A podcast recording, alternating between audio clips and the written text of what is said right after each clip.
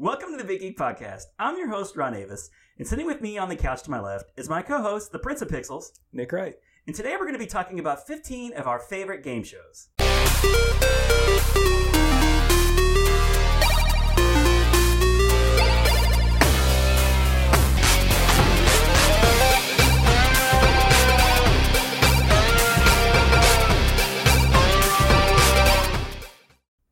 So, Nick, here we are. Uh, it's been a couple weeks since we've had a chance to record, Mm-hmm. and uh, you know, whenever uh, we we get together to record, we we have like a little brainstorming sesh on what topic we want to do, and you know, with this particular topic, it just came to me. Like, why haven't we done this before? I know, all right. And we've done like games. We've we've talked about like numerous different consoles, and sometimes we've double dipped on consoles. It feels like Mhm. uh, board games, you name it. So, like, why don't we do a TV game show episode? It's impossible to do a TV game show show without. It's GV Blackrock himself. You may know him as in the Transformers community, uh, but Mark Baker Wright.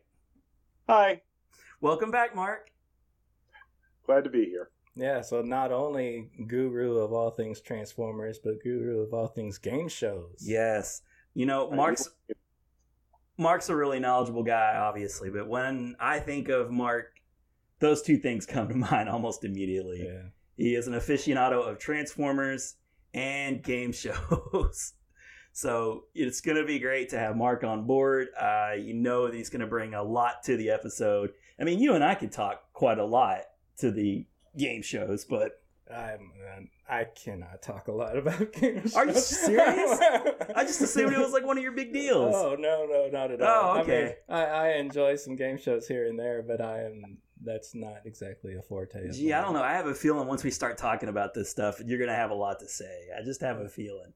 I, when do I have a lot to say anyway? Well, eh, you, you say more than you give yourself credit for.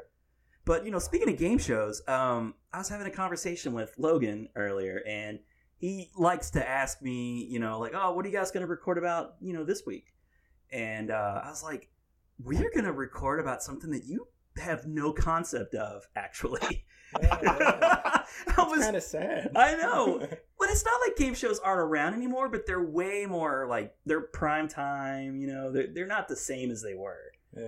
It's kind of a bygone era of, of, of TV game shows, and it goes back so far. There's such a rich history of game shows. Well, I'm I'm dying to know now though. So, what was his face like when you told him what it was? Blank expression. Like, I feel like so no, but what I attempted to explain it. I was like, okay, we're, we're doing, you know, we're, it's called a game show, and my like quick explanation is trying to explain to a seven year old. I'm like, okay, you, you know, you have two teams. Sometimes it's one versus one, and oftentimes there's some trivia. You'll answer a question, and then there's some sort of, you know, thing. You know, like I just didn't know how to explain it exactly Yeah. and you know based on how many points or dollars whoever has the most then there's this elevated thing you know like of that game you know it's just an elevated version of that game with with higher stakes He needed Mark to explain what a I game did. show is. I'm gonna show this.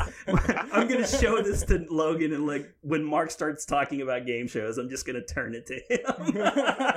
let, let Uncle Mark explain it a little better. Mark, when you think about Oh, I game can totally shows, give you history, but I I don't know how it's fully, you know, within the purview of what we're talking about. If you Go were explaining a game show to a seven-year-old, what? How would you do it? Well, if he plays board games, for example, there are board games that have been turned into television shows. Or you can do one of the earliest shows was Beat the Clock, where you do youth group type stunts. You uh, lost Logan, and he's completely lost. Can you do this weird thing in 60 seconds or less? right, right. Okay, now you got his attention again. I'd probably say something like, um, you know, there's this show on TV where you have like a number of cont- contestants. Yeah. Often three, but not, you know, I mean, it can be like whatever number. Oh yeah, Um, you know, to to win prizes, you know, and they got to do like, you know, whether it's answering trivia questions or you know whatever the game is, but right, right. to win prizes. Yeah, there, there's a theme usually, uh, and then they tailor the show usually around the theme. Uh, whether the team or not the theme, the theme could be something really simple, like a childhood childhood game that we've all played, and it could or it could be like a really high concept game. But that's the beauty of game shows. Is I mean, it could be any number of different things. Mhm. But Well, yeah, and there's actually some debate depending on what type of show you're talking about. Does this count? I'm not going to get into that too much here because we can talk about that as we actually start listing shows. Yeah, because I, I think some of the- mine the fall Definition is not necessarily set in stone, other than there's a game element to it, and it's a show. that's It's a game show. if you want to break it down to its, you know, like fundamental, like it's a game show, and yeah, because when we were discussing all three of us, like I had one in particular. I was like, does this count? I don't even know. It's, and then you know, Mark was like, yeah, that absolutely counts in my mind, in Mhm. his mind, I guess. Mhm. Uh, and I, and that's and I'm biased too. There are shows that someone might try to say is a game show that I don't think count. But again, we can get into that as we get into the list. We need to. Yeah, absolutely. I would like to hear some of like, you know, shows that Mark would not allow to be on the list that he might argue against. Right. But now I, I could argue against. I'm not sure I would say I won't allow because this is where again people have different opinions and depending on what they're talking about, I wouldn't actually disagree that it's valid. I just would disagree that I, I wouldn't consider it a game show. right, someone's opinion is their opinion. You- You're not going to convince them otherwise. You well, you might convince them that oh, well, I guess it wasn't a show. But I mean that that would be Well- sad if you tried to do that. I, I actually I'm not a fan of the idea that all opinions are equal because opinions are based on stuff, and you know that basis may be something that is is reliable or it may be something that's really flimsy. yeah, And so you can convince someone that their opinion is wrong, but I don't want to start getting into saying that uh, an opinion, because it's an opinion, you know, is, is something that is invalid. I, I, I need to get to what the basis of the opinion is. yeah. The way I always looked at it is, you know, people would say you have to respect everyone's opinion. I'm like, no, I don't have to respect your opinion. I will acknowledge your opinion, but I don't have to respect your opinion. Yeah. That's kind of the way I look at it. Mhm. Uh, but that aside, and we've all kind of each, all three of us gave our elevator quick, you know, pitch to a seven year old what a game show is. I kind of like that concept. We may have to use that again sometime. Like pitch pitch it to a seven year old. How would you explain it to them? I Um, but- like it. yeah. Uh, so we'll just get down to the nitty gritty. Um, I, I do believe that this will probably end up being a two part episode, uh, due due to the number of shows we're going to mention. Um, also, I'd also like to say at the top of the show, these are just 15 of our favorite shows. These are not the 15 best shows in our opinion. Oh yeah, I mean, because there's absolutely some that we left out that just because they're like so mainstream. That, Mhm. I mean, it's kind of like when we leave out Transformers. And, Yeah. you know, that it's like, well, we've already talked about that, so everybody knows about that. Right. The uh, it, it, when we get to 15 and you go, well, what about this show? This is obviously one of the greatest shows ever. It's like you're right, we, but maybe we'll save that show for another episode because I think we could get a few shows out of this topic. Yeah, and because like these are absolutely not like ranked. No. Absolutely not. It's just like we just decided, hey, we like these. And, My list, these are five shows I found very fun and I enjoyed them. And and a, a bit of it's nostalgia based too. Like there are shows that may not be on this list that are still running. Most of mine are not running, and I just have this nostalgia for them, and I want to talk about those shows. Mhm. Mhm. So, just to like, you know, like I said, that's a disclaimer up top. You know, these aren't ranked. These are just 15 shows that we really like. They're 15 of our favorite game shows. Um, so, what I like to do is if we have a guest on the show, um, I like to let them go first. So, we're each going to have five, and we'll kind of alternate between the five of the three of us until we have 15 total. So, without further ado, our guest, Mark Baker Wright, is going to lead us off with his first game show. All right. I wanted to start off with a show that most people, if you know game shows at all, you're going to know this one, and it's Pyramid. From Television City in Hollywood, this is the new $25,000 Pyramid. Today's special guests from Mama's Family, Betty White and Soupy Sales. And here is your host, Dick Clark. Wow. Thank you very, very much. Welcome to the new $25,000 pyramid. Now, you probably don't know it as Pyramid. You probably know it as the hundred thousand dollar pyramid or the twenty five thousand dollar pyramid or the ten thousand dollar pyramid. It was also twenty thousand and fifty thousand at some point or another.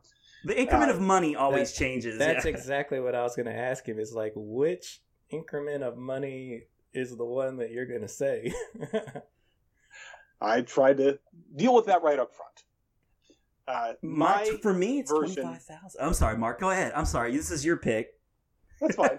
the the one that I grew up with was the new twenty five thousand dollar pyramid. That is to say, it had been twenty five thousand dollars earlier in its lifetime, and I was too young to notice. And then it came back on CBS, and it was on daytime for a good long while. And they actually did drop new from the title after it had been on for a few more years. But the the second version of the twenty five thousand dollar pyramid, when it was that number, is the one I really knew growing up. I don't even really remember it saying new.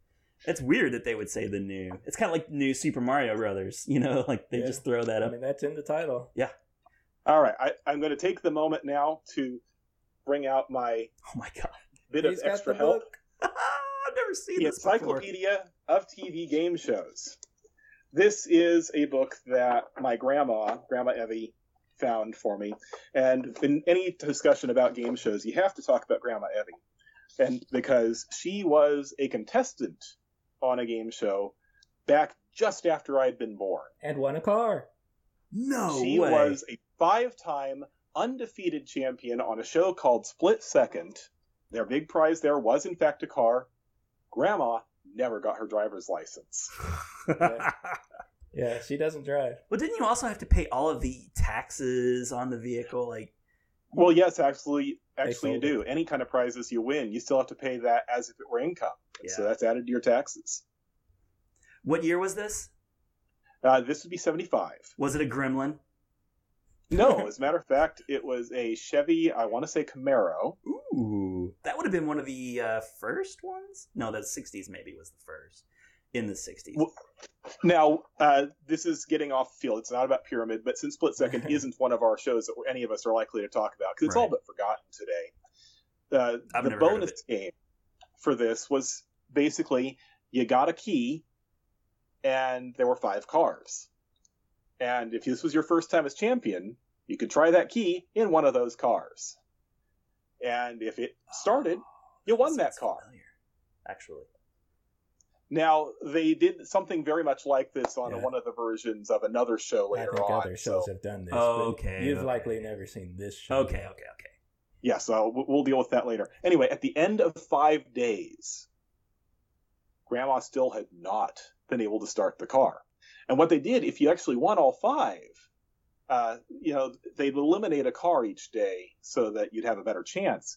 Hmm. But at the end of five, if you still hadn't won, you would get to pick which one of those five cars you wanted, Oh. and that was automatically yours. Nice. So, it was five that show- different cars, and I guess I, I assume you would want to. won. Yeah.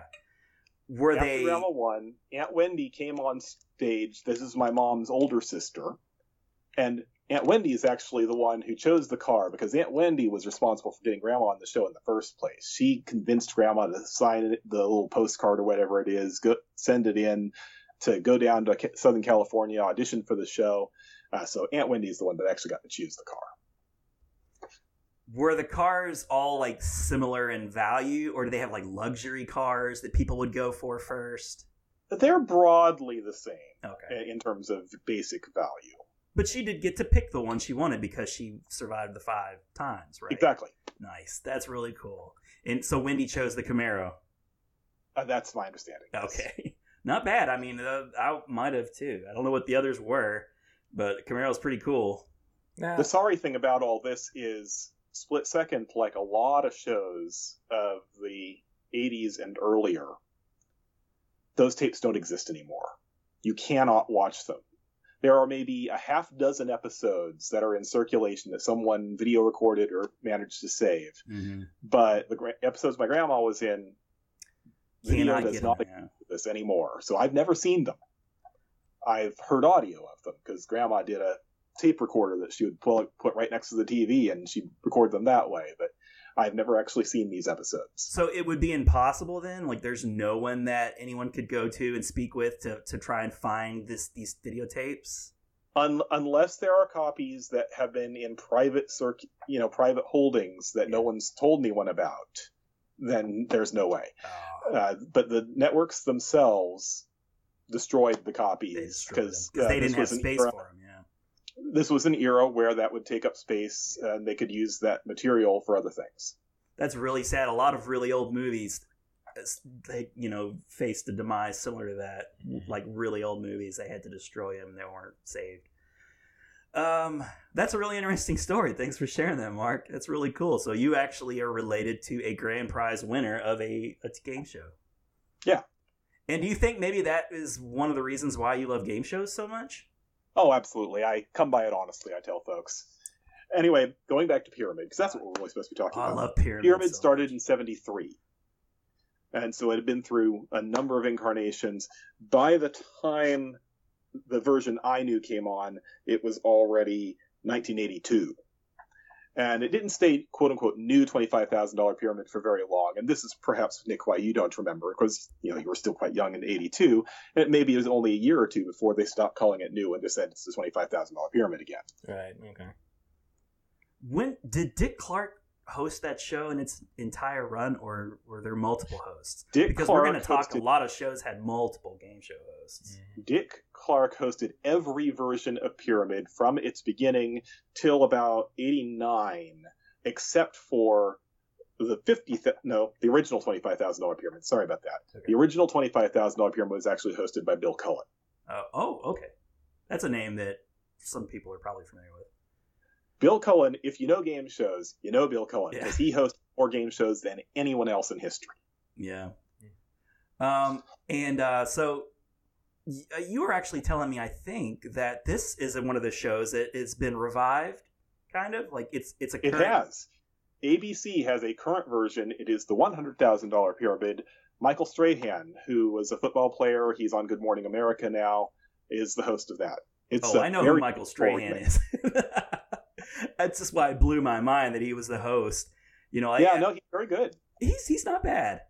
So I I will have to check that out. I mean, I remember when you told me that, like my mind was blown. It's like, what? No, I, I've never heard of this before. Now, let me ask you this though, since 25 is the one that you remember most Uh-huh. from your, you know, youth. When did it become the $100,000 pyramid? Well, again, depends on how you ask the question. Well, eh, well, I ask When you this five thousand dollar pyramid was popular. That was on CBS, the network. Mhm. Uh, about a year or two into that, they started doing the hundred thousand dollar version in syndication. So it was a nighttime version. And basically, the hundred thousand dollar pyramid at that time was played exactly the same as the twenty five thousand dollar version, with a couple of exceptions. At the winner's circle, if you made it to the top and won that prize, you're going to be the fastest. You're trying to be the fastest time in that. And after about a month or so, the top three times would come and play again as a tournament. And the first person to get to the top of the pyramid successfully in the winner's circle of that tournament would win $100,000. But otherwise, prize structures were the same. Uh, 10,000 for the first time, 25 if you made it twice in the same show. Uh, that, which wasn't the structure for the previous $25,000 pyramid, I should say. That was the, C- the CBS version. I ask you that because I dug up Yep, yep. some of your old, you know, IBM DOS, you know, computer versions of some of these game shows, and it, Uh-huh. and it was the one hundred thousand dollar at this time, which this this says nineteen eighty seven on it. So that's the Mhm. only reason I, I kind of wondered if you can put it. which was still Dick Clark's era.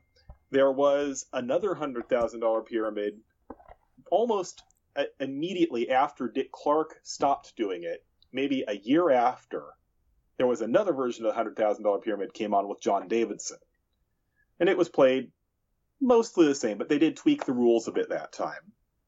And that didn't last terribly long. It went off the air. There have been a couple other versions of Pyramid that have shown up in the years since, uh, usually not doing a dollar number for the name, and the prize payouts are, are different for various reasons.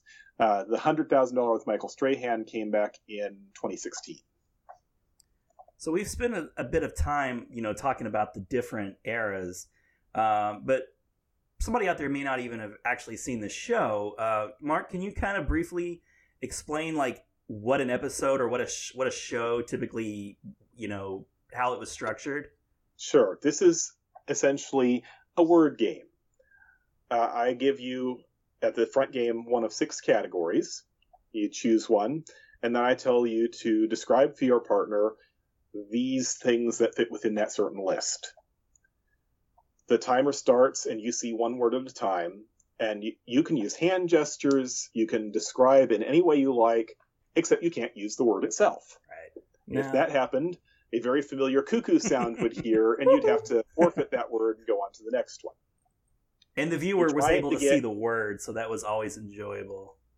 You're Yeah, trying to get yeah. as many of seven words that were the maximum possible in 30 seconds. This would be played uh, for three rounds each of two teams, so six total. And whoever had the high score at that would move on to the winner's circle.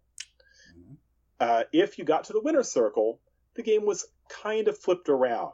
Instead, they would give you a category, and you would try to describe a list rather than st- long, lengthy verbal statements. So, prepositional phrases, for example, were an instant disqualifier. Mm. But you would say, uh, for say the category, things you would see in a circus, a clown, the ringmaster, Mhm. and you'd go off Then you would say things what- you see in a circus. Until someone said see things you see in a circus, and then you get the dollar amount for that particular part of the pyramid, move on to the next one. And if you get all six items that are part of the pyramid, you would win the top prize. 10,000, 25,000, whatever it is for that particular show. Okay, so you can only say like a word for for your clue. Now, there, there are a couple of exceptions that are very common in the winner circle. One category, for example, would be things a such and such might say. So if it were things a transformer might say, well, my name is Optimus Prime, and I lead the Autobots in the fight against the Decepticons. I have lots of my friends, and until someone said things a transformer might say, you could just keep rambling on. Yeah. Oh, okay. So one of, and this this leads me to one of my favorite things about the show, honestly. Um, if they're doing the you know the final you know the the center area the the pyramid, uh, The and winner's they- the winner circle. Thank you. And the contestants fail. Here come Dick Clark itching to play. Like he had to give his version of you know like the clue. Fall on the ground, things that drop, Uh, glass. things that break, Uh, things that. airplanes. The 1929 Yeah. stock market. Things that crash. Yes. Sure, I love it when you come in and give the absolute perfect answer. Don't you love that? No, no host I could ever think of seemed to want to play his own show more than Dick Clark wanted to play Pyramid. I don't remember. You don't remember so that? familiar with it. He would always have like this key word that if only someone had thought to say it, that would have absolutely made the connection. like you He did it every All you- all time, you, you know? do is just say this. It's like you know you know everything. You've had time to think of your keyword, probably, or maybe not. But And of course, ah. he's not stressed out. No, he's calmly thinking. Right. I just love that about the show. he would come sauntering over, and he'd put like one leg up, like you know, like casually. Uh, one of my other favorite aspects of Pyramid is they would often uh, enlist celebrities to match up with. The, Oh, uh, absolutely! It's a celebrity show. yeah. I- always, always play uh, two two celebrities for every day. Mm. Uh, each team gets one celebrity, and it's a partnering kind of a game. That- This also means that if you're saddled with a really stupid celebrity, you have no chance of winning. like on Friends, Joey was one of the celebrities. Ready? Go. Uh, okay, it's a store like a supermarket. Oh, I see. I see what I did there. Okay, okay, okay. Uh, I'm writing in my diary. No, more like a notebook. Oh no, I can imagine how that went. Well, I was watching one time and Tony Danza was on, and I was like, "Oh gosh, this is probably not going to go well." But he actually did really well. so- He's actually pretty good. Yeah. yeah, Tony No, Danza's pretty good. Friends episode was during Donny Osmond's version of the pyramid. What? There was was there an actual Donny Osmond? Pyramid? Yeah, for two years in syndication. Uh, that was that was just called Pyramid. Mhm. Again, no number attached to it. nice. So, so you had given me a list of seven such words. Am I supposed All right, I'm going to start with Ron. Actually, Oh, we're gonna do this. We're gonna play the game we're game going now. to do this. Oh, okay. Oh, oh man, I gotta guess. Yep. Well, we're each gonna have a turn. Ron is going to describe for you, I, I, I, and I'll tell folks, I picked this up from the home game. Oh man. Ron, you are going to describe for Nick. The, the category I'm choosing, I should tell you actually, uh, is He Stole My Heart. And Ron, you're going to describe for Nick words in a column for the Love Lorn. That's words in a column for the Love Lorn. okay, so it, am I just going to start with one and then go one to seven? That's right. Just st- stay, stay with one until Nick says it. And if he does, I'll tell you it's correct. And I can Yeah. pass, right? And if Nick's getting hung up, you can't get it, pass, just tell me you're passing so I won't be looking at the wrong word. Man, I'm no good at this. Okay. At the end of 30 seconds, you will hear the buzzer. All right. Ready? Go. Okay. Uh, so you, on your face, if you're if you're smiling, this is how you're feeling. Happy. Yes. Okay. I Uh, got right. yeah. Okay. Uh, if you're uh, if you're having an affair and you're a man, then the other person would be called your. My mind went blank. Okay. Pass. Okay. Okay. Um, if you're not playing fair, you're Cheating. yes. Okay. Yes. Okay. Uh, a, a member of your family would also be called. You get the buzzer? Yeah. Oh, I can't say uh. Oh, no, no, the, the buzzer is simply because time ran out. Oh no. Okay. Oh, That was 30 seconds. I suck. That's Ron, that is a fast thirty seconds. Points. Ooh, uh, the first one, the first one you couldn't think of was mistress. That's right. Oh, okay. Ooh, oh man, A- And Ron was just beginning to describe a relative. oh. I thought you buzzed me for uh, you know, like I You, can't say you were uh. fine. You were perfectly fine. okay. This was a time ran out. And Wow, once I hit the, the start, I actually t- don't pay attention to the timer again until it goes. I've watched pyramids so many times. Like I don't think I've ever felt like that kind of pressure. Like you know, that thirty seconds flew by. Man, I'm scared. Okay, all right. So, well, All right, I, Nick, I'm still kind of confused though. So, but can I, can I, do I just say like a word or can I say like a phrase? You can do anything you want except say the word you're trying to get Ron to say. Okay, okay. The category is called Make It Last. Nick, please describe for Ron these things that are preserved. Things that are preserved. Ready? Go. Okay, uh, you can spread this on bread, strawberry. Jam, Yes. Uh, an elephant has tusk, Yes. um, a wedding. ring, dress, Uh, gown, Yeah. Yes. Um, a, a dinosaur. fossil, Yes. Uh, uh, um, uh, Link from Zelda always. Um, carries the sword, well, he hits these and breaks these. uh, uh, trees of grass. Oh, uh, pass. Uh, oh, man, man, I- you use Zelda. I'm heartbroken. I, I, man, I, I would have got this You, next you one got too. four correct, so definitely did better. That one Nick was trying to get you to say was pottery. that was like the only way I could. Oh think. well, yeah, that's that's a good clue. I, I can't argue with that clue. That was fun. We should have done more.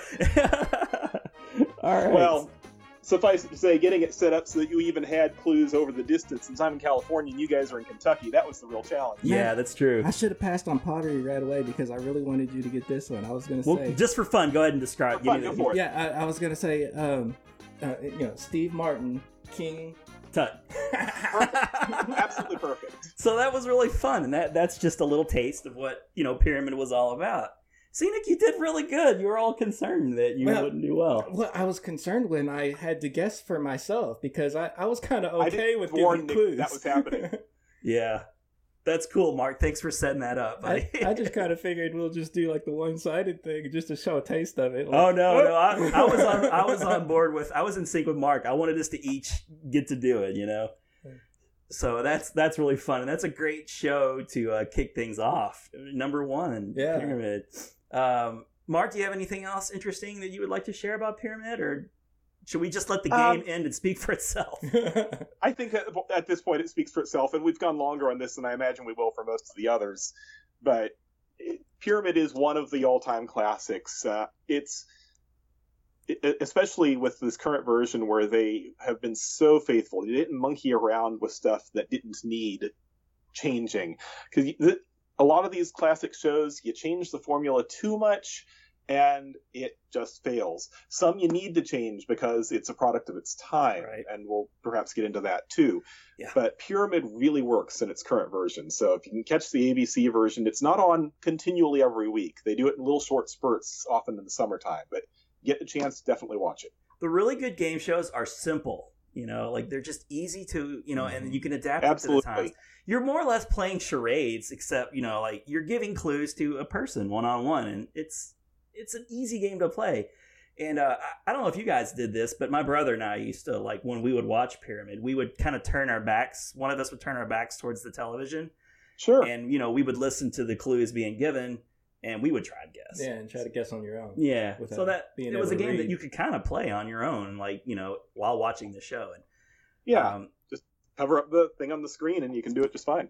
it's always easier than or harder than it looks. Well, it and it's what I think a lot of people. I mean, you kind of alluded to this earlier when you were talking about Dick Clark. You know, not being like on the spot and everything. It's like you're sitting there watching at home, and, and you guess these things, and you're like, "Oh, you're an idiot." You know, I know, yeah. Like, oh my god, I can't oh, believe. Oh. I, I love berating contestants. I mean, because that's how I am. Like when when I'm just like the casual observer, yeah. then I have no problem at all. When I'm putting on the spot, I just lock up. Oh yeah. And how how did we do, Mark? I uh, Nick guessed how Uh, many. Ron got Nick to say two of your list, and Nick got Ron to say four of his. Okay. All right. Well, well played, sir. or not. I don't. I know. I was trying to decide, like, so what's that make me? Is that good or is that bad? Like, Well, I'm, I'm good at dishing It's a out- know your audience kind of game too. Like you have to try and give clues, to like what you were trying to do, and I was just that you break these. I'm like, I'm like grass. like, I'm like, why would I say grass? what, what was the uh, what was that odd couple thing that they were on Pyramid? They were on Password. Oh, password. Oh, okay, okay. Yeah. All right, so we'll we'll go ahead and uh, move on to the next uh, show. Which Nick, I'll I'll let you choose your first show. Okay, yeah. So um, for my first show, I'm gonna say name that tune.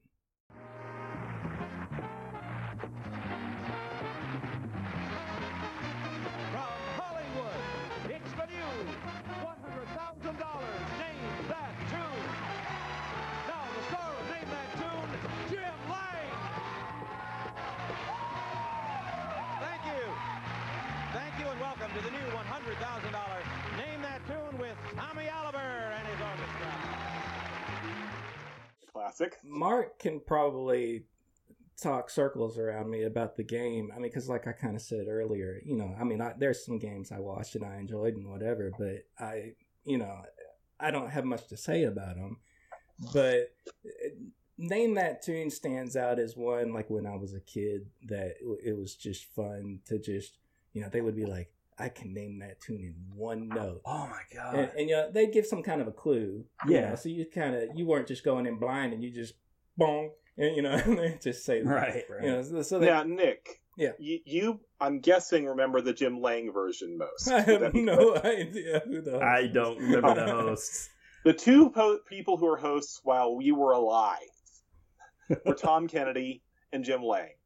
Now, Tom Kennedy, I have affection for because he was the host of the show that Grandma was on. I mean, and and really, you know, and I wouldn't even know also because I think a lot of times I just saw reruns. You know that I, I would see just old Oh, shows. every show I ever saw, I'm sure was some sort of syndicated rerun. Yeah, so I, I have no idea like what era, you know, I might have been seeing, but it was just a lot of fun though, just trying to guess. You know, these they would play just a couple notes and people guessing these songs. Marty, are you able to pull up like when the when that show aired, like the dates? 'Cause I that's one of can. the, pardon. Got the book. He's got the book. He's got the book. The first per, uh, show first premiered in 1953. Whoa! Wow. This is the show that's got a old. lot of history to it. Most common, commonly known host of that version is a guy named George DeWitt. I know nothing about him. I've heard of the name. Uh, like. Two of the other hosts of that era are guys named Red Benson. Again, never heard of him. And Bill Cullen, who I do know about, because again, he hosted everything. that version lasted for a good number of years. Uh, looks like to 59, so about seven years, it looks like. Mhm. Then I mentioned Tom Kennedy already. He came on for the 1974 to 81 version, which it looks like uh, Dennis James also hosted. I I know his name, but he he's not somebody I'm familiar with. And then it was off the air for a few years, came back for a short time, 84 to 85. That was the Jim Lange version, which did get repeated a lot. So that's the one I'm thinking you're most likely to remember, Nick. Okay.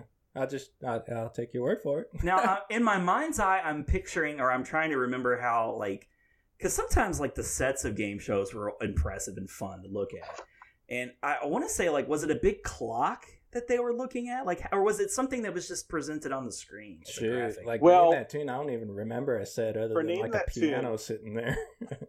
Yeah, let, let, I'll try to describe as best I can and recognize, of course, that different versions did different things. yeah, the, this is one of those again the concept is right there in the title and the way they did this was through a series of different uh, we'll call them parlor games. Uh, and they weren't always the same throughout a run. They would sometimes change things up. For the runs that i remember the first segment was always called melody roulette at which point they had a large wheel filled with dollar amounts. Uh, spin the wheel, whatever dollar amount would be would be how much you would win if you correctly named the tune. So musician would start playing, you think you know what it is, you buzz in, you tell them the name of the tune, you win that amount of money. mhm. Other parts of the game uh, often had extra gimmicks on it. So there is a bid a note, which is one of the more well known. The host would read a That's we clue talking about. that would basically describe the tune.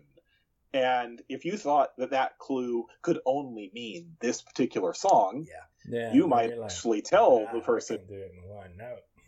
exactly. Here's the next one. This song was the first Beatle release on Apple Records, and Paul McCartney was the featured singer.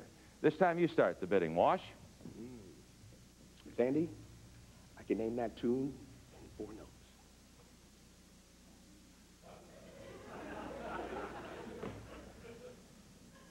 Wash, I can name that tune in one note. Oh. Or if you're less confident, but you think that, you know, just a little bit will help you figure it out, I can name that tune in four notes. So Well, you were the bidding, you were putting up a certain got it amount of your own winnings at that point.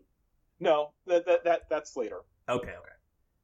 Uh, but uh, mostly you're trying to win s- enough games to move on to the bonus round, and I'll talk about that later. But for a bit of note, it's usually the one that they did towards the end of a show that wasn't the bonus round. hmm And basically, once you got you alternated back and forth, I can name that tune in five notes, I can name that tune in four notes.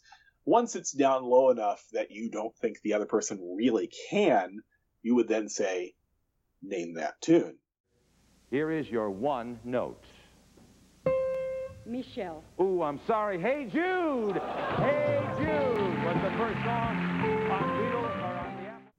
They play those four notes. Oh, see, I forgot give you a chance to play. you were like back and forth with somebody Yeah. else. Like they're like, "Well, I can do it in five notes." Oh yeah, well I can do it in four notes. Yeah, well that's Yeah, that's the basically exciting you're part off though. of the clue that was read beforehand and hoping that that clue is actually giving you most of the information. Right, right.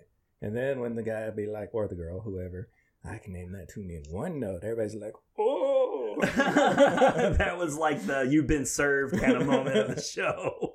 So whoever won the most games and had the highest score at the end of the regular play would go on to play the Golden Medley. And so that's where the big clock comes in. Okay, okay. So there was a big Is- clock. Okay. There is a, a big clock, I think it's 60 seconds. What I'm actually trying to look this up while clock? talking, as it were. Uh, uh, like seven songs bigger, in It 30 like- and it would, you know, kind of go and it would stop if they named it, and then it would continue. Like I don't really remember that kind of start- clock. Yeah. So there's seven songs, and they're going to start playing them one by one. Mm. And you think you know, you buzz in, you stop the clock, you name the tune, and if you're right, great. If not, you got to keep going. So, what if you if you really don't feel like you know the song, you can pass. Okay. Now, actually, I, I'm, I'm trying to remember. Ah, that's what. Yes, I had to look this up. I didn't remember it right. If you guessed it wrong, Uh-huh. game's over. Ooh, so that's the penalty. That's what I was wanting to know. If you guessed Yeah. it wrong, You don't. You, you can only win the golden medley and the bonus prize if you get all seven songs right. Now you do have the opportunity to pass. Hmm. So How many can you take pass a song on? You're not as familiar with, and shelve it and come back to it if there's time left on the clock after you've gotten the others.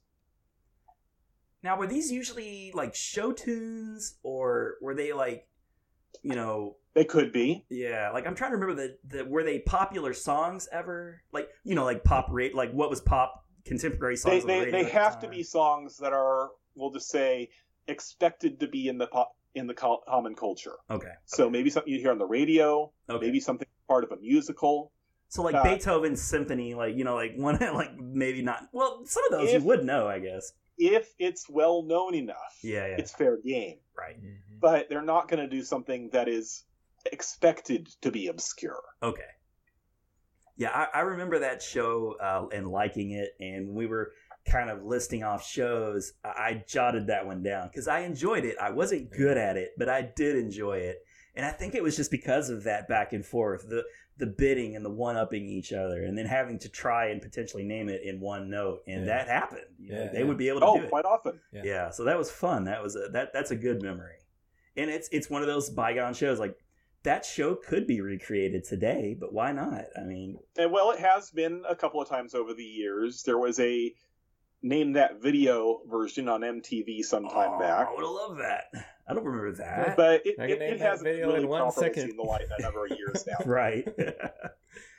um, cool.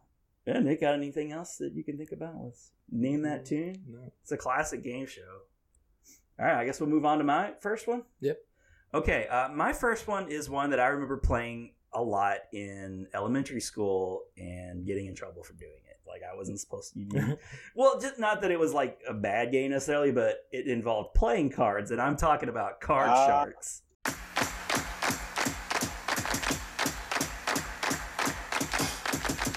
Ace is high. Deuce is low. Call it right. And win the dough on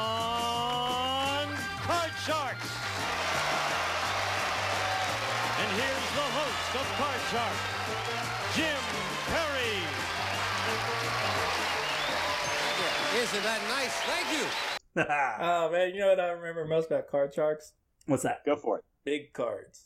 They were Oh, love like those big giant cards. Big cards. Yeah, they turn that, flip that card over, that big old card, and then you know they didn't they have an opportunity to change the card if they wanted to. Yeah, I think so. Yeah, but but Card Sharks Okay, is good such deal. a simple game. It, it's just all you're doing is laying out some cards, and then you get so many cards in the deck, and you know they flip a card on the the big board, and you you know you would have to go high or low. Yeah, like because I remember there's like a little slider thing, like the or the cards that were like up on the wall, and there's like a slider that I don't really remember why. I guess it was like the I can tell low you. thing. Oh, Mark knows. Yeah, Mark knows. Two players. You start off by asking a question uh, was asked to 100 people, usually something about human nature. We asked 100 people, if this kind of thing happened, would you respond by saying this? How many of those people said yes? Hmm. And so then the first person who's asked the question has to come up with a number between 1 and 100, and the other person says whether they think that the actual number of respondents was higher It's or higher lower or than lower, that. Right. Yeah. Whoever wins that question gets the first crack of the board. And the board is consisted of five cards strung out in a row. Mhm. They flip the first one over. Mhm. Because you won the question, you will have the chance to change that card if you don't like it. Aces are high, deuces are low. Right. You say whether you think the next one's higher or lower. So let's say it started out with an ace. You Boom. liked it, so you can change it. Yeah. You say lower, Right. and then you get an eight. And eight is right smack in the middle. Yep. Now you can decide whether you want to take your chances and say higher or lower on the next card, because the first one to get all five turned over Here's successfully wins the game, or at least that part of the match. Or you can decide to freeze because you don't think Ah, you the can get the next one right. Mhm. That's where that slider comes across. Yeah. It protects your position and it keeps the other player from having a chance at their cards. Because if you call a card incorrectly, then you lose everything up to where that slider is sitting Yeah. and the other person then gets a chance to play off of their cards. With the caveat that they do not get to change whatever card shows up on their row because they did not win the question. That's perfectly described how that works. Mhm. Uh, now, I don't remember like whether or not there was like a bonus round. Like, what was There was. How did the bonus round work, Mark? Please, please describe it. Best two out of three match. uh Uh-huh. the third one being a shorter one with only three cards instead of five. Whoever wins two out of those three goes on to what's called the money cards. And that is more of a grid. Three cards in the first row, three cards in the second row, and a single card in the top row. Oh, that's right. And they would have to start out- climb. Yeah. You start out with $200 with the card just before those three on the first row. Bid any number amount of that from $50 on up to whatever your total is to whether the next card will be higher or lower. If you get it right, you add that. If you get it wrong, you lose that amount. Mm-hmm. After the first row, you move up to the second row and get an additional $200, at least in the original Jim Perry run. It was higher in other versions. And you play three more cards. Then, after you finished all those, you get up to the top row, which is what's called the big bet. At that point, you have to bid at least half of whatever you've accumulated to that point. If you got everything right all the way across the board, you'd win well over $20,000. Mm. Nice. Now you'd mentioned Jim Perry. He was the original host, right? And from the seventies right. into the early, I guess, eighties. Late 70s, early 80s. Yeah, and that set was awesome. I loved that set. Like it had like giant cards, like with like I remember them being like lit up, kind of. Yeah. You know the board. I think I remember that board the most out of all the boards. But I was looking at future uh, hosts, and but you know, uh, was it Bob Woolery? Was- Bob no, Eubanks. Bob Eubanks was a host. Like I'm like, do I remember the Bob Eubanks show the most? That one was on CBS a few years later. and it was in the 80s, mid 80s, I want to say, mid 86. Late 80s. I think it might have made it to the early 90s. Yeah, so that's probably the one I watched the most. But um, but when, but Jim's version I probably saw in reruns. That's the way I'm thinking Oh, of it in certainly. my And it's on Buzzr. So's the Eubanks version. Yeah. Bill Rafferty also hosted a version that was contemporary with the Bob Eubanks version on I don't syndication. that one I never saw that Yeah. until it was on reruns on Buzzr. Gotcha. Now, what is Buzzr? That's I've never heard of that. I've heard of Game Show Network. You need to know about Buzzr. Ooh, yeah. Okay, Yeah. lay it on me, man. BUZZR. It is a broadcast network that, since the advent of digital television, you know how most channels, instead of just being channel 13, it'll be a 13.1, 13.2, that kind of thing? Yeah. Buzzr operates on those alternative decimal points. so in my. Area, it's of it. 13.2. Well, I have And- DirecTV, and I think uh, there's there's It's, it's on DirecTV Oh, too. oh, um, okay, okay, But suffice it to say, anyone can get this because it's through broadcast television. You can get it with your antenna. okay. You just have to look up what number it is for your area. I'll have to. And check it out. is all game shows owned by Fremantle Media, which has the Mark Goodson, Bill Todman library, and a number of other shows. But basically, if they don't own it, it's not going to be there. It's not just game shows, it's their holdings, it's stuff they own. Gotcha. You know, in school, like before classes, you know, I could bring in a deck of cards and we'd play Card Sharks. And I was the grid. I'm, I'm glad you were you run you you refreshed my memory on that. I was thinking in my head, like, was there a level that you would go up, or am I just is that just something we made up to make the game longer? I couldn't remember. yeah, because it is really a simple game. And It you know, is. if, if you're just playing it with a friend at school, you're, there's no drama. So like you do it fast, you know. Like, they don't, and there's no trivia either. You just kind of do it. Yeah. So, but yeah, that that's one of my old all time favorite classic TV shows. I should mention, for the sake of completion, there was a revival of Card Sharks around 2000 or so. It was terrible. It changed everything that made the show work. Is that the Pat Uh, Bullard version or whatever? It, it it it is that version. I will not dignify it by saying more. wow, he's going like Michael Bay kind of company on that one. he sullied the good name of Card Sharks, and that was in the early 2000s for my research. I, I don't remember That it is at all. correct. It didn't last very long at all because it was terrible. I wish they would bring it back. Now I don't. It doesn't necessarily seem like the kind of show they could bring back, but there's another show that one of us has on our list that I'm not going to spoil. It's back now in the weirdest way. so you know, there's a chance Card Sharks could come back someday. You never know. Uh, and with all these channels and networks dedicated to just uh, game shows.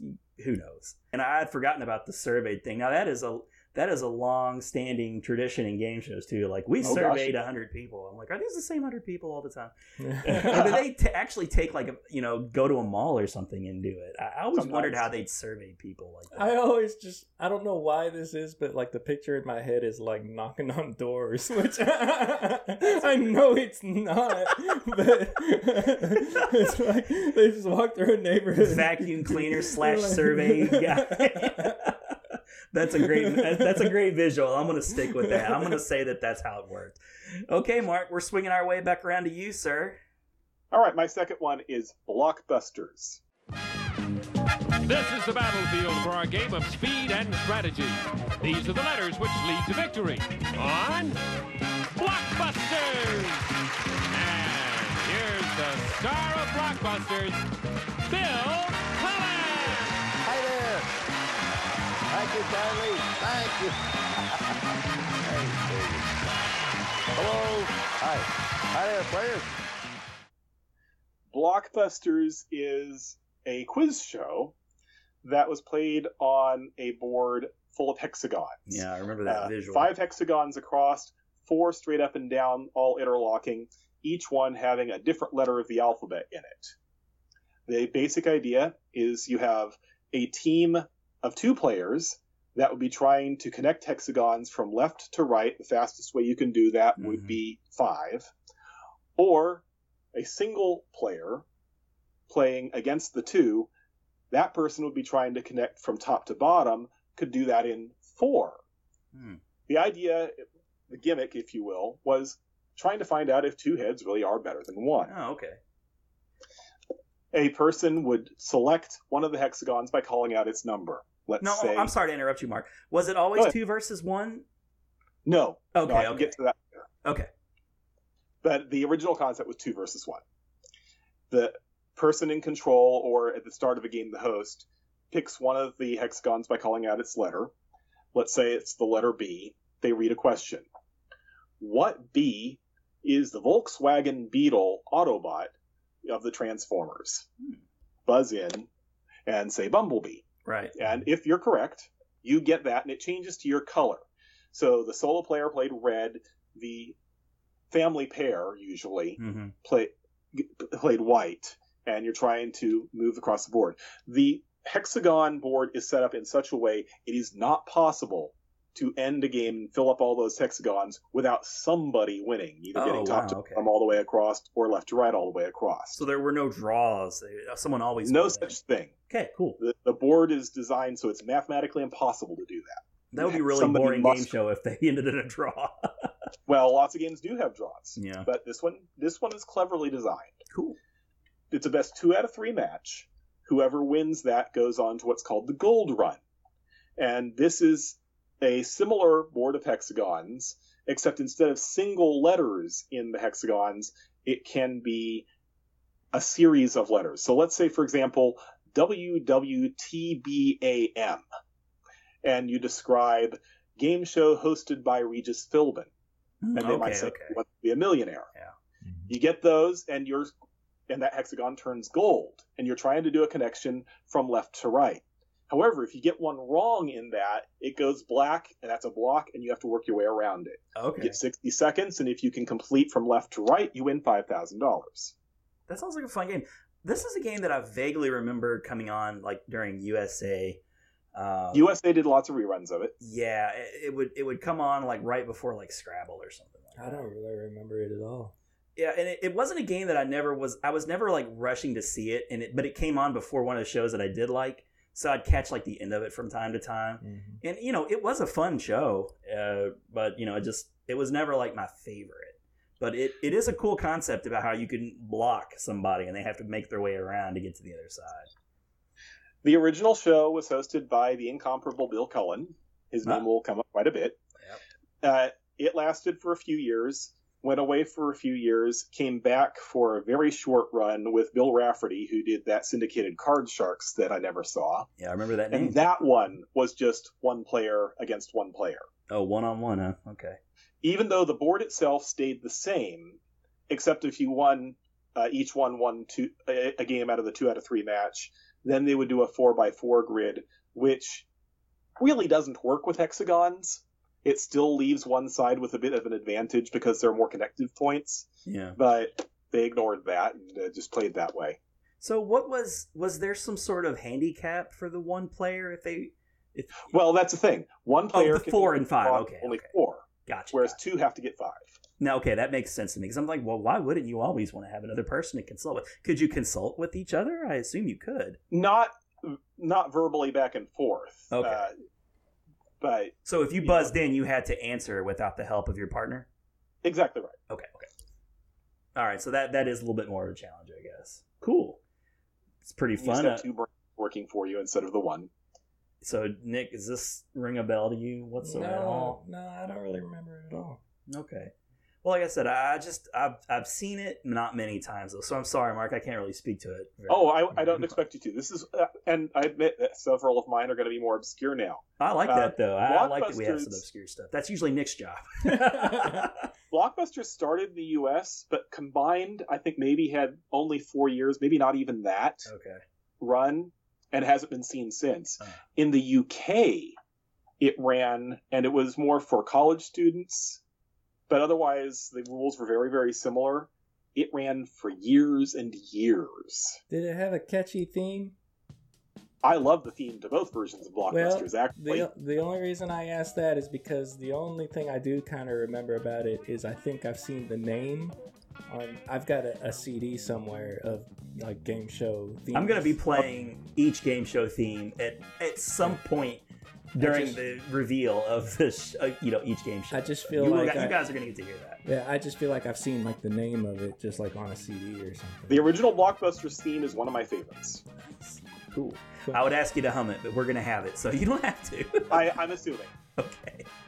All right. Um, so I guess we'll move on to next number two, if you don't mind, sir. All right, press your luck. Today, these three players are after big bucks, but they'll have to avoid the whammy as they play the most exciting game of their lives. From Television City in Hollywood, it's time to press your luck.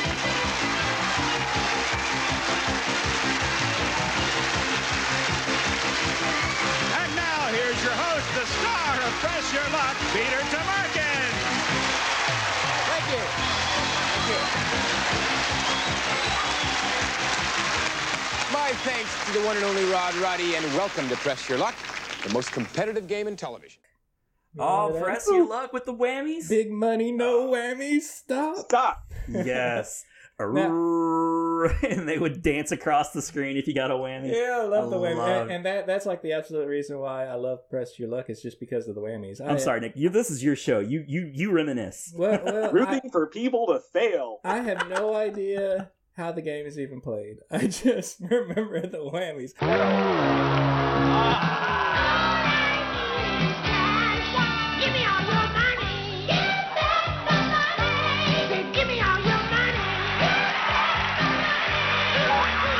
Oh, and I remember like the infamous story of like the guy that like memorized the pattern Michael of Larson. the board. Mark knows his name. Yeah, That's yeah. awesome. That's saw why I love just Mark. a couple of days ago, in fact. Yeah.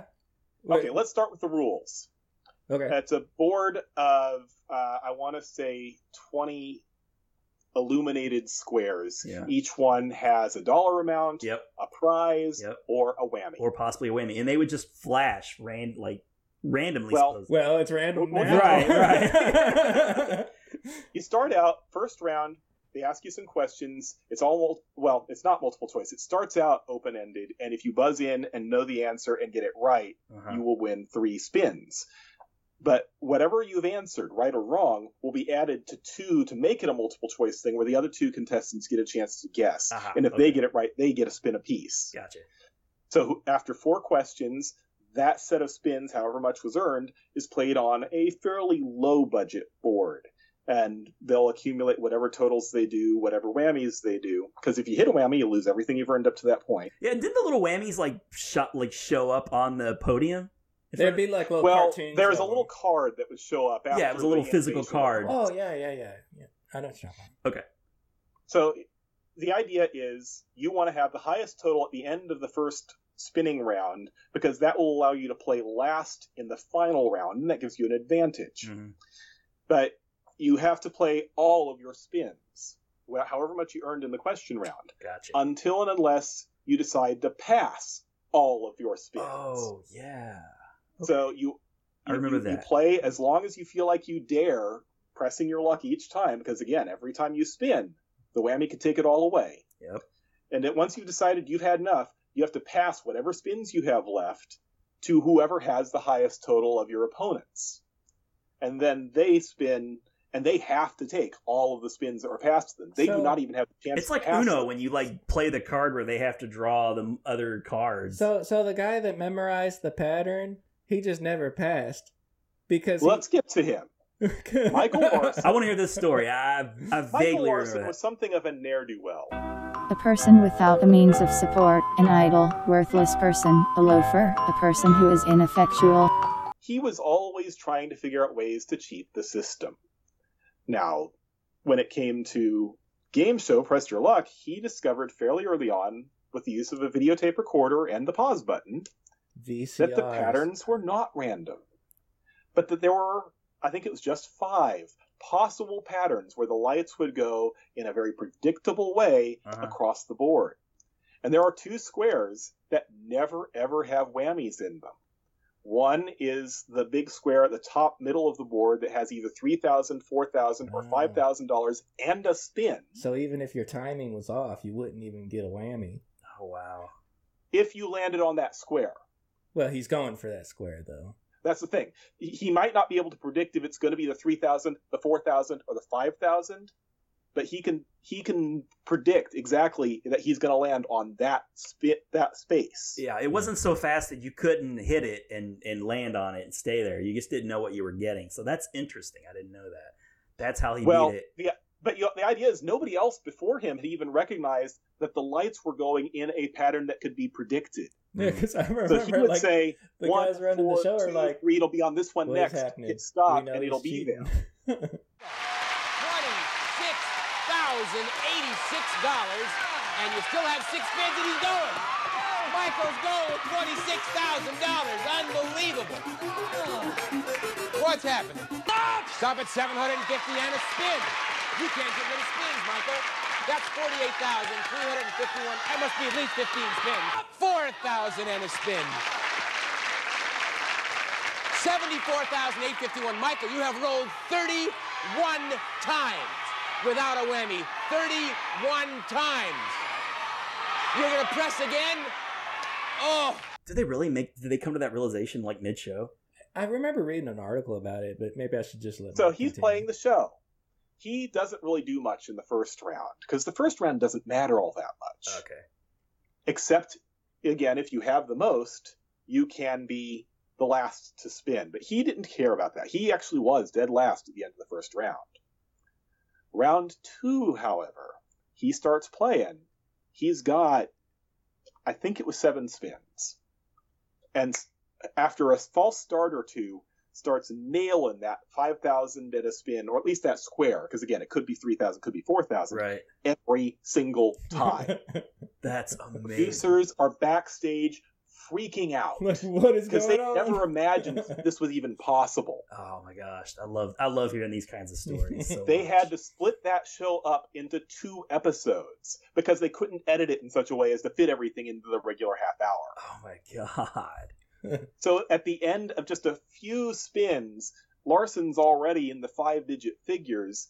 Screen freezes, and a superimposed Peter Tomarken comes on screen to say, Well, I want to tell you, you are watching Press Your Luck History in the Making. We are going to have to stop now for these messages. Superimposed. That's awesome.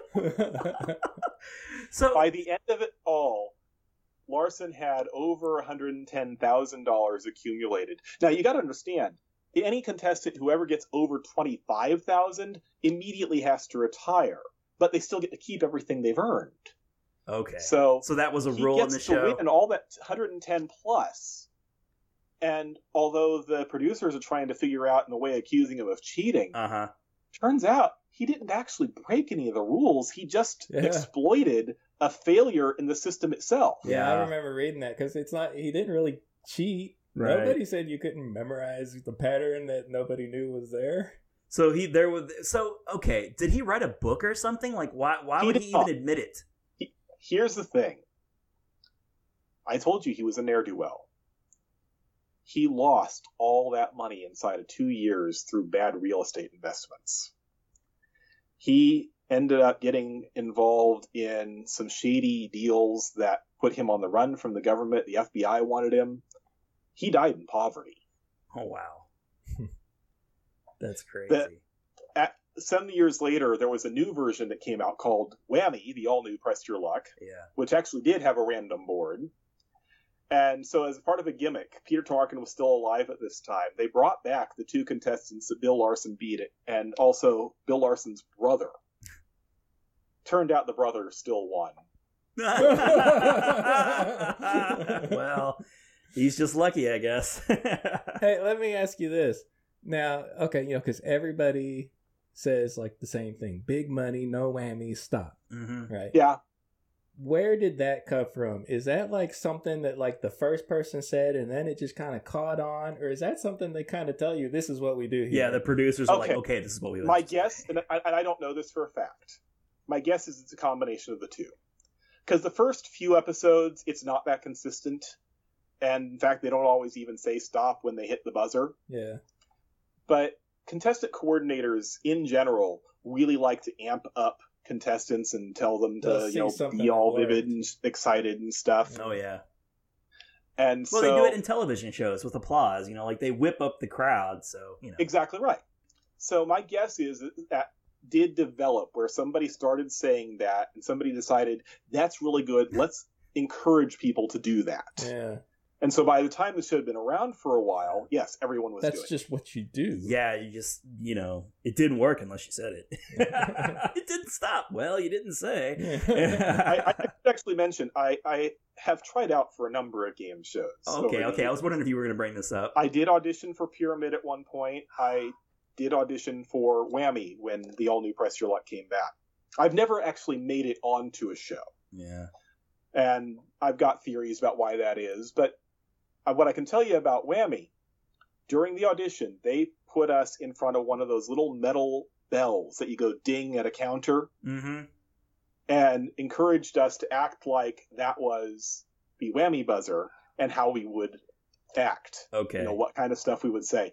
Now, I don't know how well I would have been, other things being equal, but I looked at that little metal bell. You know, it's got a kind of thin point at the top. Yeah, everybody's seen that hit on. thing. Yeah. And I'm thinking, if I hit that too hard, I'm going to hurt my hand. It's not like a real buzzer, which is totally flat at the Yeah, top. you can Right. slam down on it. Yeah, you're gonna like hurt your. Yeah, exactly. So I, I'm sure I choked it. Quite honestly, I don't remember specifically, but I remember being conscious of the fact that this is a metal bell that's Yeah. not even all the way across. you just kind of gingerly go down on it. I mean, I probably still played up the verbal part as much as I could. Yeah. That probably looked completely fake, but nonetheless. Well, Uh, so that was my whammy audition experience, anyway. that's showbiz, I guess. Mm. You're right. I mean, it's you, you, you. There's a certain thing they're looking for. I guess certain qualities. You know. wh- know. And quite honestly, I'm not sure if I will ever get on one. I think I'll still keep trying as read as good opportunities come around. Yeah. But Well, where is personality is is Right? quiet for the most part until you really get me talking.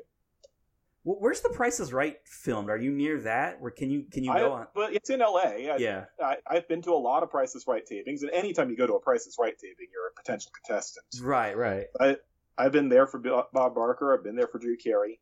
Nice. That's cool. I, I would really enjoy going to a taping of The Price is Right. I think Mhm. uh, of, Yeah, of it- any it's show. To do really, uh, you you can actually get tickets in advance nowadays. It's not just a matter of waiting in line. Oh, okay. Cool. It sounds like maybe if I ever come out there, I'll check it out. Okay. Uh, you know, so Press Your Luck. You think of anything else? What, was there more than one host, or they, was it just the one host all the, time? the time? host of the original Press Your Luck, which itself was a remake of a show called Second Chance that nobody remembers. Yeah, Uh, Second Chance was hosted by a guy named Jim Peck. Uh, the board was static essentially. The lights all moved around, but the dollar amounts and prizes did not. Okay. Um, anyway, Press Your Luck was hosted by Peter Tomarken, and then Whammy, when the Game Show Network new version came up, was hosted by a guy named Todd Newton. Except that Peter Tomarken did come back for a question segment on that one that brought back uh, Larson's competitors. Gotcha. Yeah, that that's an all time classic. The and for when Nick and I at our age, I guess, and you too, Mark, you're not like super much. You're not just a year or two older than us. Uh, the big draw for that was always the cartoons. That that's that was Oh, the yeah. fun thing. You know, they Absolutely. would moonwalk and you know do their little dance, and then boing, you know, like the little thing would come up. Lots of pop culture references. yeah, so it was it was a good time, and uh, you know that instantly pops up. Like that's one of those ones that like I'm sure all three of us considered, and one of us just called it. You know, like like I got it. Anything else about Press Your Luck? Move on to my number two. Uh, now my number two is uh, one that I remember very fondly, and it, it's uh it's it's Hollywood Squares. From her hit Broadway show, Joan Rivers. From his HBO series,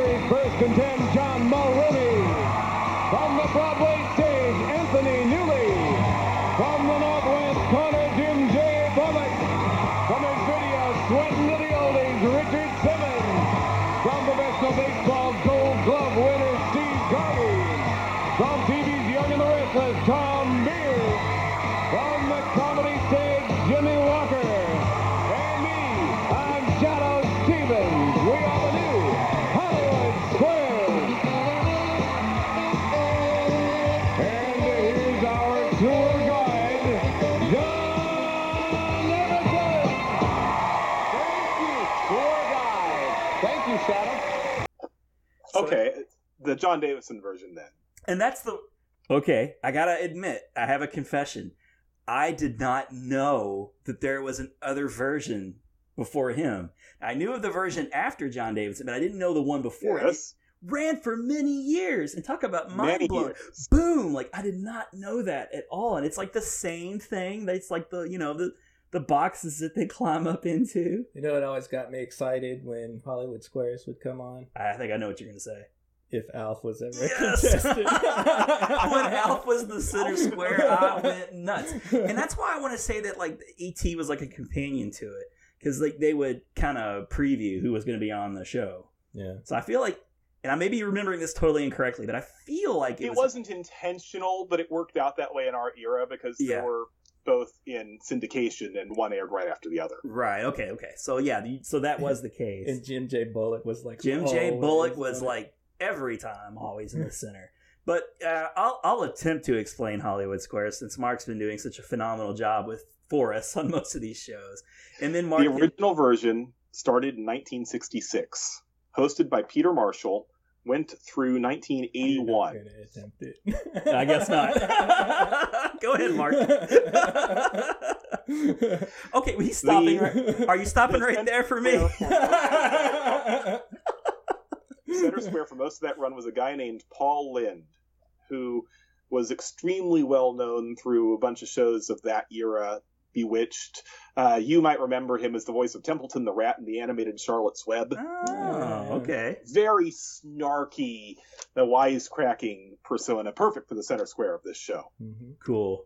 Yeah, the center square had to be like kind of the best at quippies, like- like making quips, because part of the show was, you know, you you would they would ask a question, but then the celebrities would always try to make a joke out of it. Like you never accepted the first answer Right, they right. gave. Uh, G.I. Joe, uh, Robin, is a manly doll for sure. After all, the term G.I. means he's a fighting man, but what did G.I. originally stand for? If we're talking about the doll, we're talking about genitally impaired.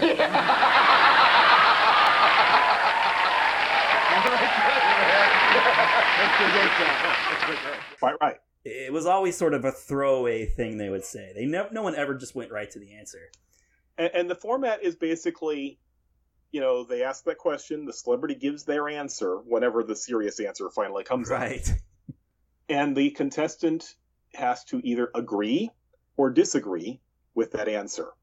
If they do so correctly, they get their X or that O. Mm-hmm. It's tic tac toe. It, but if but, but if they fail, they give that X or the O, the, whichever the opponent has, and they get that square for free. Oh, they didn't even have to answer the question. Nope. I don't remember But- that. Well, it's just a, it's an agree or disagree, so it's a binary. okay. Okay. Okay. Gotcha. Wow. Oh, that's but you couldn't win off of somebody getting a wrong answer. Hmm. So if you had three in a row and that changing to X, for example, would give you that three in a row. The O missing it doesn't change anything. It just leaves that blank because you, you have, have to, to say it that one for the to win. Yeah. And I always felt I genuinely felt like the celebrities felt so bad for the contestants when they would like, you know, get it wrong and then they would agree or disagree. I guess they were coached not to lead on that they didn't really know the answer or not. I mean, that would make sense. It would be a disadvantage if they were if there was any sort of they always had to give the answer kind of somewhat confidently. Hollywood Squares was a little unusual in that this was a show where celebrities were provided with their questions in advance. And it was perfectly legitimate. It wasn't Yeah. breaking, you know, the rules on you know rigging games and such. Okay. Because it enabled them then to craft their joke responses a lot of times. Okay. I got you. How far in advance did they get them? Uh, no, I have no idea on that. Okay. It could be as little as half an hour before the show. It could be a week before. No idea. Gotcha, gotcha. Um, But there's a little disclaimer that would show up on the screen that would say some celebrities were provided questions in advance, but it didn't mean such and such. You know, the- the- they they have to do those disclaimers in order to appease the the government. Well, yeah, because some celebrities are just generally made for that type of response, and then others, you know, they they may be a celebrity, but you know, they're not an entertainer necessarily. They're just known. Like they could be I a sh- re- like Bob Ross could be on like Hollywood Squares. you know? Gilbert Gottfried was often a contestant on these Oh, things. Usually right. lower level celebrities, not necessarily your A-listers. Correct. But yeah, they were never like your Tom time- Cruise or anything like that. almost always gave an incorrect answer. And if the contestant agreed with him, he would do, and I'm not going to try to imitate his voice, uh, can't do the duck quite quite well enough, but you fool! You fool! I'm gonna say food. I'll disagree. Food. All right. Now, now here. Having a child. I disagree. You fool! having a child. This is rowing the Atlantic. I'm gonna agree. You fool! She went around the world. Boy. The tube top. I agree. You fool! okay, it's the perfect pitch game.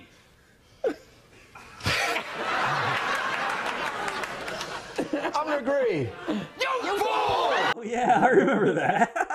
That's awesome. uh, but yeah, that you know, it, it's another one of those shows. It's very simple, basic. Everybody's played tic tac toe, and Yeah. I mean uh, uh, that that concept shows up quite a number of times, I guess, in game shows.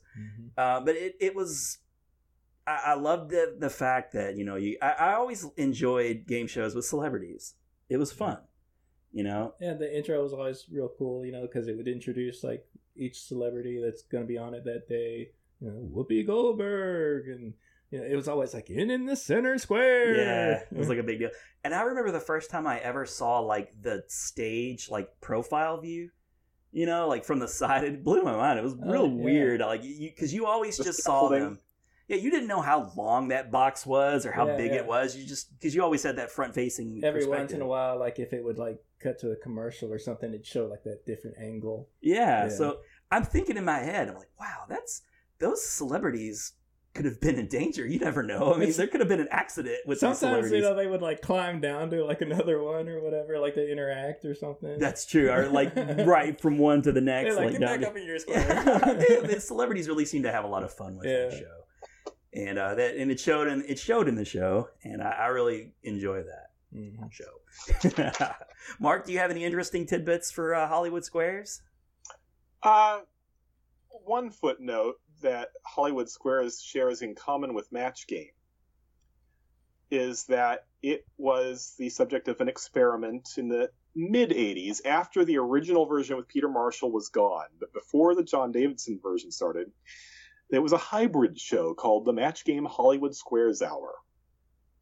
Lasted all of one season the Hollywood Squares portion was hosted by a guy named Jon Bauman, who had at that time been most well known as the lead singer Bowzer in a group called Sha Na Na. It was kind of a retro 50s thing. Was not a terribly good host. Uh, Gene Rayburn, who hosted the match game segment, absolutely hated him. Hollywood Square's portion was not run particularly well. They were all multiple choice questions instead of uh, open ended. Uh, you actually could win a game just by having your opponent give an incorrect answer. It failed on a lot of important levels. I don't think that Mark Goodson, who was the producer of that version, really understood what made Hollywood Squares, which was a property from somebody else. It didn't understand what made it work. Uh, because it was owned by another group, uh, it's never been rerun, ever. Uh, there are rights concerns with Match Game being owned by one entity and Hollywood Squares being owned by somebody else, and it's just been very complicated. Yeah, sometimes you just lose things because of copyrights and, and all those types of things. They're just gone forever. uh, Hollywood Squares, I do believe, is something that's ripe for a reboot. I, I feel like that's a show. Oh yeah. There are so many C and D level grade celebrities these days due to social media. Even I mean, they they they could collect these people no problem. So I would like to see it come back. I think the last year it ran was like two or mid two thousands or something like that. So it, I don't even know if it was that long ago. The guy who does uh, Dancing with the Stars, I'm blanking. Tom. Bergeron run or something Tom like that. Bergeron. Yeah, Bergeron. There you go. He hosted the most recent version. It went for a good number of years. well, I I have it written down, and it could be incorrect. Ninety eight to two thousand four. I feel like this uh, this book I have will not have that because uh, it doesn't have the later 2000s at all. But Gotcha. I feel like we always watched, uh, and I don't remember the order, which was first, which was second, but Hollywood Squares and uh, Funniest Home Videos, like back. Oh yeah. That- That yeah, they have a similar quality to them, I suppose. let us let us first take a second. I want to challenge Mark. I'm gonna not gonna challenge him. I'm gonna I'm gonna judge Mark. Funniest home videos. Is it a game show? That goes very much into what I was talking about earlier. I would actually say no. Okay. I'm There a simple. prize involved. I get that, but the focus of the show is not really a game; it's a contest. It, it, it- you know, you send in your videos, and then you have no further involvement until the videos are chosen. He makes valid points. Yeah. But my gut was first saying yes. Mine too, just because That's there was fine. a prize. Like that that was my kind of you know And, and that's a perfectly legitimate descriptor. yeah. And you know, they, but you know, when I was saying my uh, uh, like description, like if I was going to tell Logan like what a game show was, hmm and like the first thing I said was you have contestants. Yeah. It's a big part of the show, yeah. Submitting a video isn't quite the same as being a contestant so much. I don't think. Not And you never even see the people unless they happen to be in that top two or three, and that's not even true for all Yeah, episodes. because it's only then that you know that that's like the winner or whatever. I guess they would that invite actually the, see the finalists. I guess is how they would do it. Th- that seems to have been the case, at least back in Bob Saget's era. I don't know how long they continued that on. I don't know if they're still doing it with Alfonso Ribeiro. I think it could be totally argued no, but yeah, my gut at first was yes. But that's an extremely long running and successful show, and Yeah. it's cheap to do, so ABC keeps doing it. Oh yeah, and well, now everybody's got a camera. Like back in the Bob Saget days, video cameras are a bit more of a luxury, as we've mentioned before in the past. Uh, but now everyone could potentially send in. I, I can't Yeah. even imagine the candidates that they get. They have to screen all the videos, and I, that, I don't want to get off on the you know too much on America's Funniest Home Videos, but I always hated the ones that seemed obviously staged. Yeah, Uh, I hated. Like, but not everyone can look like a legitimate shot to the groin either. So, which was their bread and butter. I, if I ever saw a bat, I didn't. If a dad wasn't even in the picture, I knew he was going to lumber in at some point. Like, oh, there's a kid with a bat, and here's dad. but it was entertaining. I have to admit, I, I enjoyed the show. Sure. Um, okay, uh, so that takes us back around to you, Mark. For your number All three. right, uh, my number three, Tic Tac dough. From Hollywood, it's everybody's game of strategy, knowledge, and fun. It's tic tac toe. And now, here's our host, Wink Martindale. Thank you.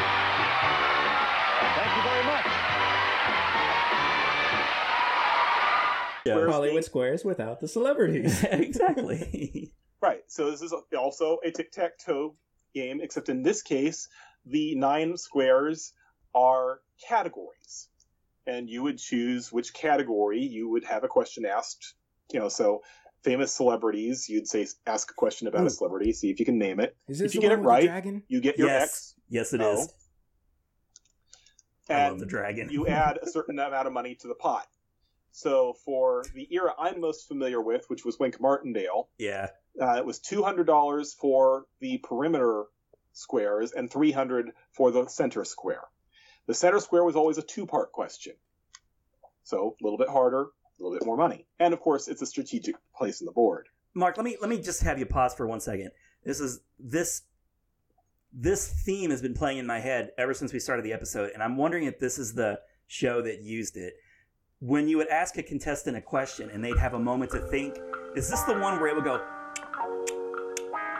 wow wow That's it. wow. yes totally That's nailed it Man, and you were talking about like uh, the sets and stuff. Before. Yeah. I love this set, man. Yeah, oh, it was yeah. like like so. Was it seventies? oh yeah, Yeah, so It started in the late seventies. Very At least the version we know was late seventies.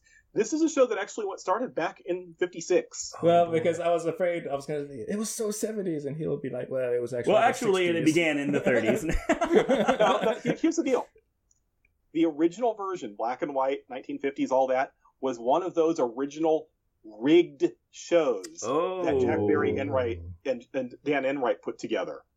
And so Jack Barry left TV entirely in disgrace for a number of years. Tic Tac Dough was when his company, Barry Enright Productions, was only just getting back.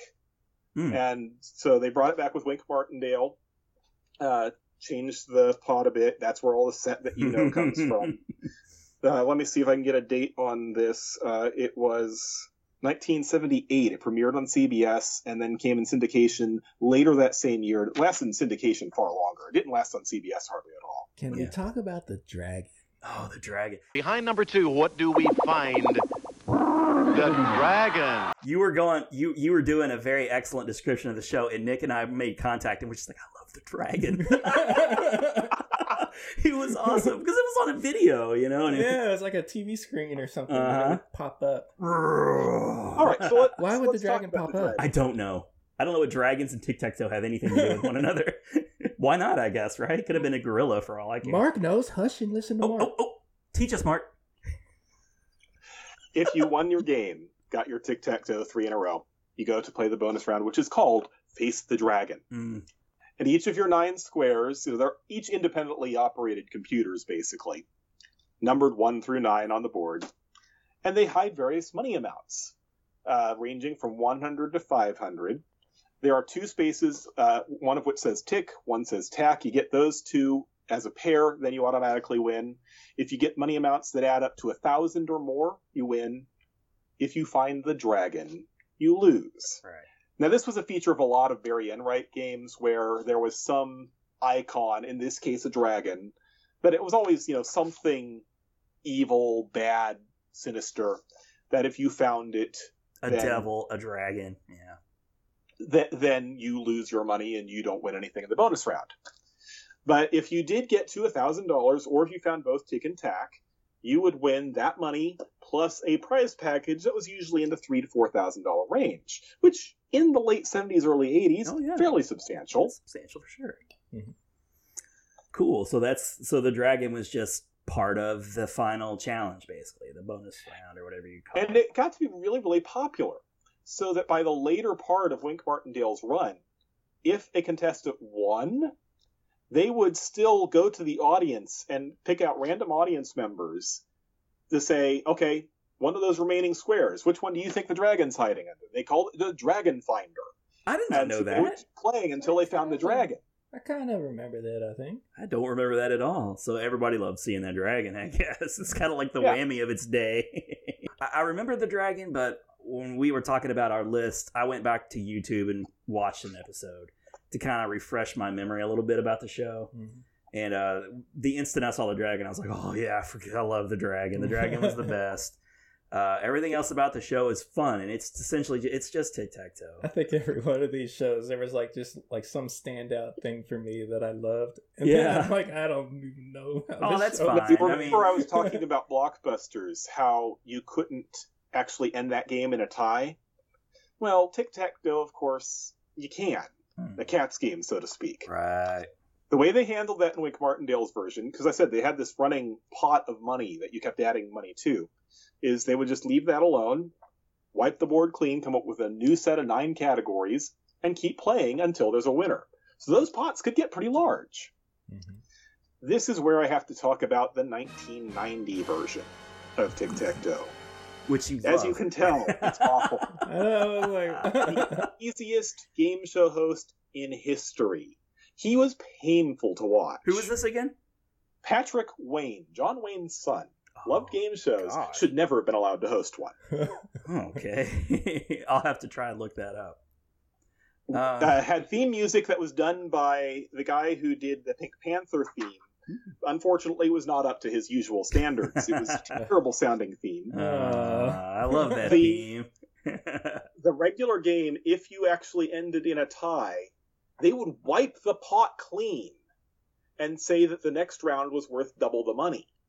So they would Okay. start a new pot where now the values were twice as much. But the see the trick to that is it makes it impossible for that game to be won for this, even as much money as the other one would have been if you'd left that money there, even with double the pot. The most you could possibly do is hope to get where you would have been in terms of value. Oh. It, so they're clearly trying to save money here. Cut rate thing. The, the, the board was all computer generated. It looked cheap. Ah. It was awful. Oh, they did, however, keep the dragon around for the oh. bonus round. But even that was tainted. Don't do, can't do, won't do. If you do, you'll be through. Oh, that was what I was gonna. I was gonna say, but was at least the dragon cool? Yeah. the dragon was not cool. Oh. the dragon was now in a different kind of board with X's and O's that you were hoping to maybe find a string of three in a row. Or instead of tick and tack, they had what was called the Dragon Slayer as like a knight in shining armor character. And before every bonus round, they would introduce the dragon and the Dragon Slayer, each with his own cheesy rap. Oh, no! I was gonna joke and say, did the dragon have a backwards baseball cap on? no, he would come up with some ridiculous rhyme about who ah. he is and what he does, and this was the 90s, so let's wrap it. Oh. It was terrible. I'm cringing thinking about it right now. Why did everything have to cheesy white guy rap back then? Even the dragon. Leave the dragon alone. Oh, Mark, that's disappointing. I could have gone on without knowing that. All right. Well, uh, There has never been another version of Tic Tac Dough to this day. Hmm. 1990 91 killed it. another dead show. And you know, you would think that it would be a cheap show to produce. Bring it back, and then I guess they'll have like a CG dragon or something nowadays. But voiced Well, by Eddie Murphy. possibly look as bad as that one. What's that, Mark? I'm sorry. Couldn't possibly look as bad as the CGI set of, the, Oh. of the 90s Tic Tac Dough. Yeah, they tend to do like the game shows nowadays, like pretty extravagantly. They're, they don't cheap it out. Okay, uh, well, Nick, that. Well, actually, you know what? I'm gonna. I'm looking at the time, and this has been going on for a bit. I think I'm gonna call it right here, and we're gonna just call this part one of the episode, and uh, we'll return next week with the conclusion of our list. So this we're about midway through. Okay. So does that seem okay with you, Mark? So I get I'm to fine start. That. You'll get to start in the next episode. Okay. All right, everybody. Uh, well, Marky, thanks for showing. Uh, thanks for joining us for this episode.